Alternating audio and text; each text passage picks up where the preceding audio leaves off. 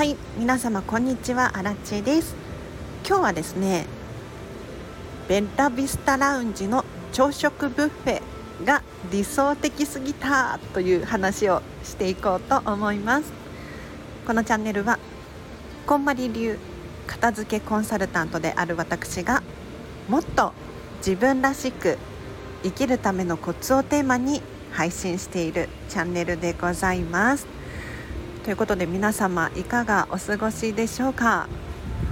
こちらの天気はですね最近曇りやら雨やらでようやく梅雨っぽくなったななんて思うんですけれど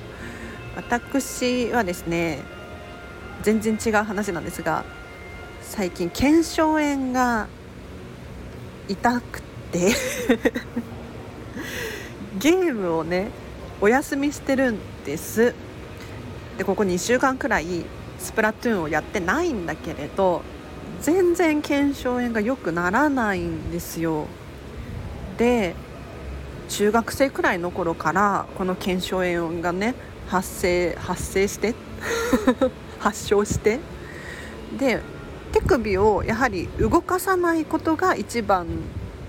の治療だなって私は思っているんですがちょっと病院にでも行こうかなと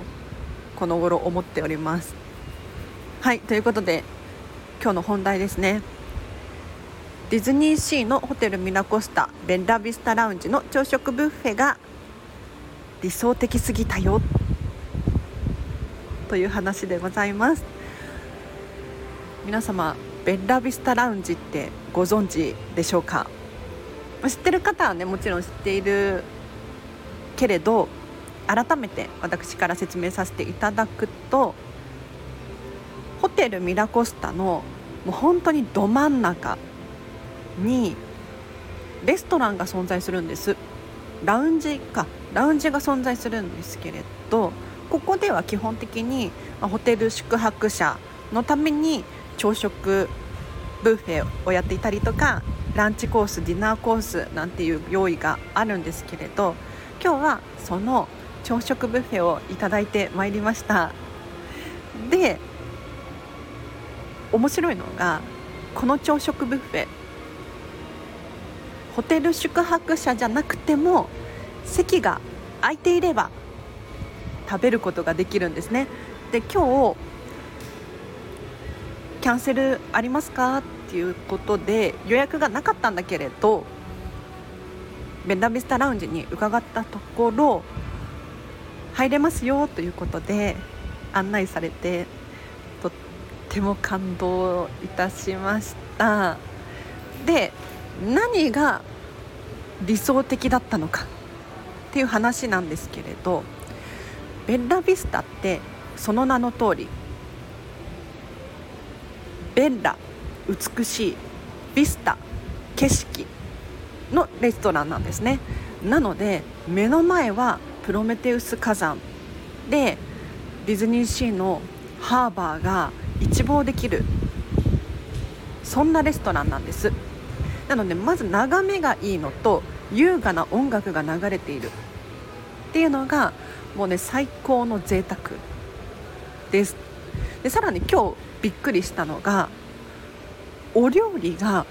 ものすごく美味しい。です。びっくりしました。あのディズニーだから正直ねそこまで期待してなかったんですよ。ただベンラビスタラウンジの朝食ブッフェが最近1000円近く値上げしたんです。今ね4200円。結構するしますよね。4200円で、まあ、景色がいいから食べてみようかなと思って行ったところ品数はそんなにないんですけれど一つ一つのお料理のクオリティが高いです。びっくりしました。で洋食ブッフェっていう風におっしゃっていましたが基本はイタリアンかなと思います。というのもホテルミナコスタはイタリアをイメージして作られていますので例えばサラダとかもイタリアンサラダですね。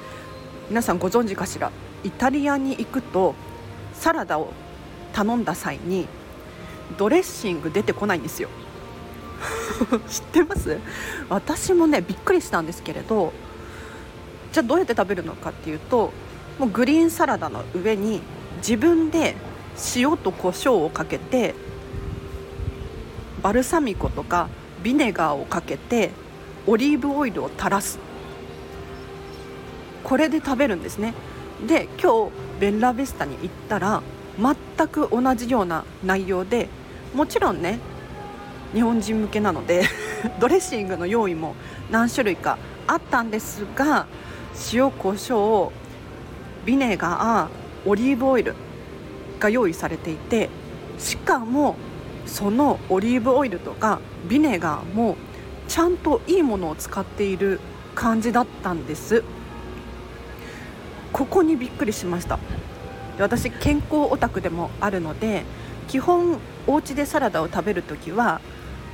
塩コショウオリーブオイルっていう感じなんですけれどもうそれが再現できて本当に今日はとっても嬉しかったです。で他のお料理もめちゃめちゃ美味しくって例えば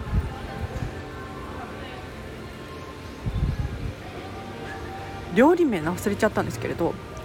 蜂の巣のトマト煮？牛の胃袋を蜂の巣っていうんですけれど私初めて食べました。で私内臓系好きなのでこの牛の蜂蜂蜜じゃない蜂の巣のトマトにめちゃめちゃ美味しくて感動したんです。でイタリアの方でこの蜂の巣のトマト煮っていうのが有名らしいですね。なのでこういったところにもテーマ性を感じられる。しかも料理が感動レベルに美味しい私びっくりしました。基本的に最近はお家でお肉とか食べないようにしてるんですよ。そんなにね食べる必要もないし値段も高いしあとはなんか牛とかかわいそうだなとかちょっと 思うじゃないですか。でもね感謝していただく命をありがとうっていう感じで今日もね蜂の巣が本当に美味しくてで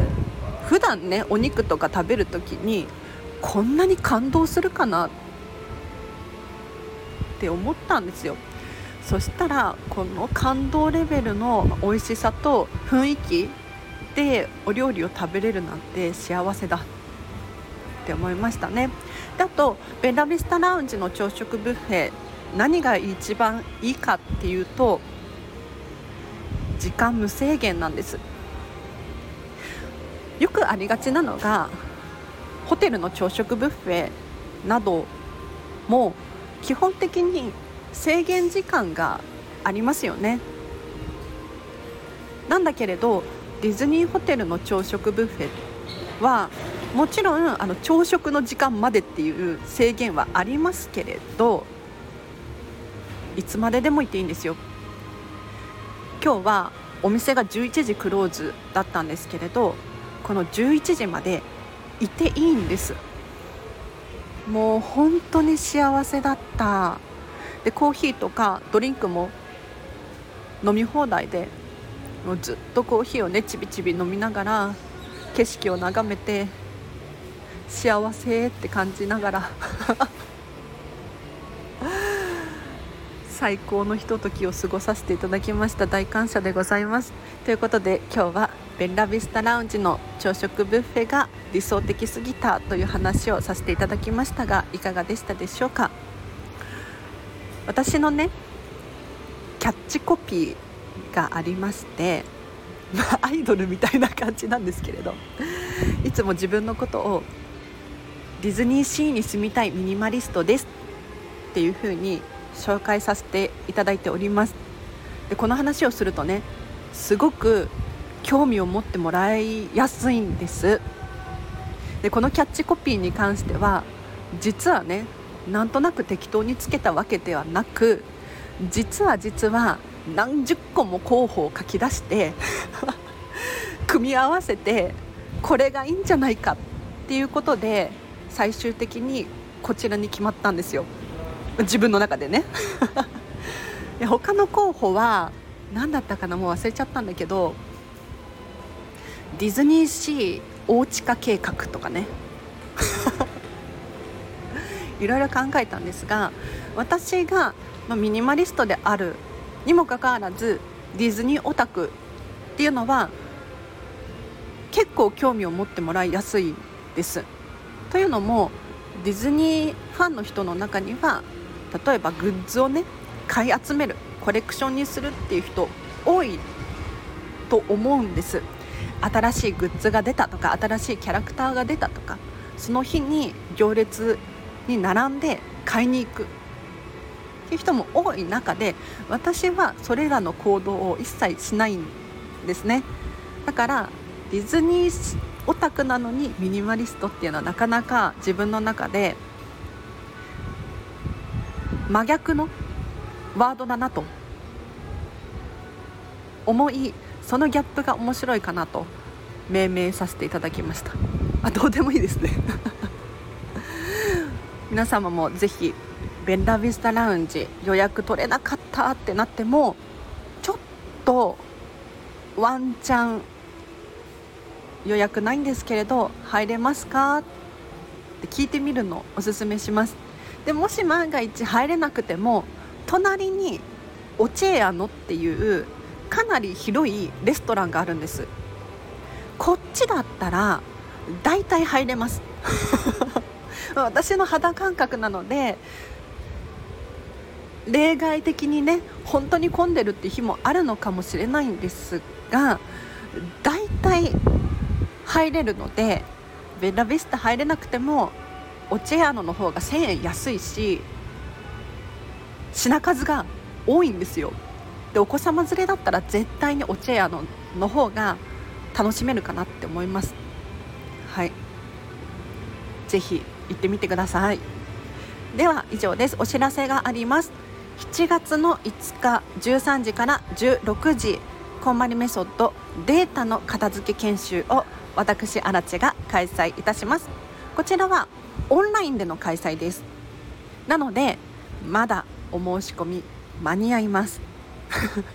でどんな内容かというとメインは一緒にデータを片付ける時間を設けているということですね。こういったセミナーというのは基本受け身で学んだ内容がいかにいいものであっても自分で行動に移さないと意味がなかったりしますよね。一方でこの研修はまずこんまりメソッドとは何なのかデータの片付け方ってどうするのかっていう基礎をお伝えいたします。その後学んだ内容を実際に実践します。お手持ちのスマートフォンもしくはパソコンやタブレットの中をアラチと一緒にお片付けしていきましょう。で私が随時ついていますのでわからないことがあれば質問もし放題です。少人数制なので質問が多すぎて困るっていうことはないと思いますのでぜひこの機会にデータ片付けてみましょう。詳細はリンクを貼っておきますのでこちらからチェックしてください。そしてフェムパスさんでウェブ記事を書いております。フェムパス片付けで検索していただくかリンクを貼っておきますのでこちらもチェックしてみてください。つい最近ねまた新しい記事が出ましたので今回の記事はタワー・オブ・テラーの話ですね。あ違う。違うわ。それは昔だわ。ディズニーのお掃除についての記事が新しく出ましたのでよかったら見てみてください。それからインスタグラムとツイッターやってます。もし興味があればこちらもフォローしていただけるととっても嬉しく思います。では皆様今日もお聴きいただきありがとうございました。明日もハピネスを選んでお過ごしください。あらちでした。バイバーイ。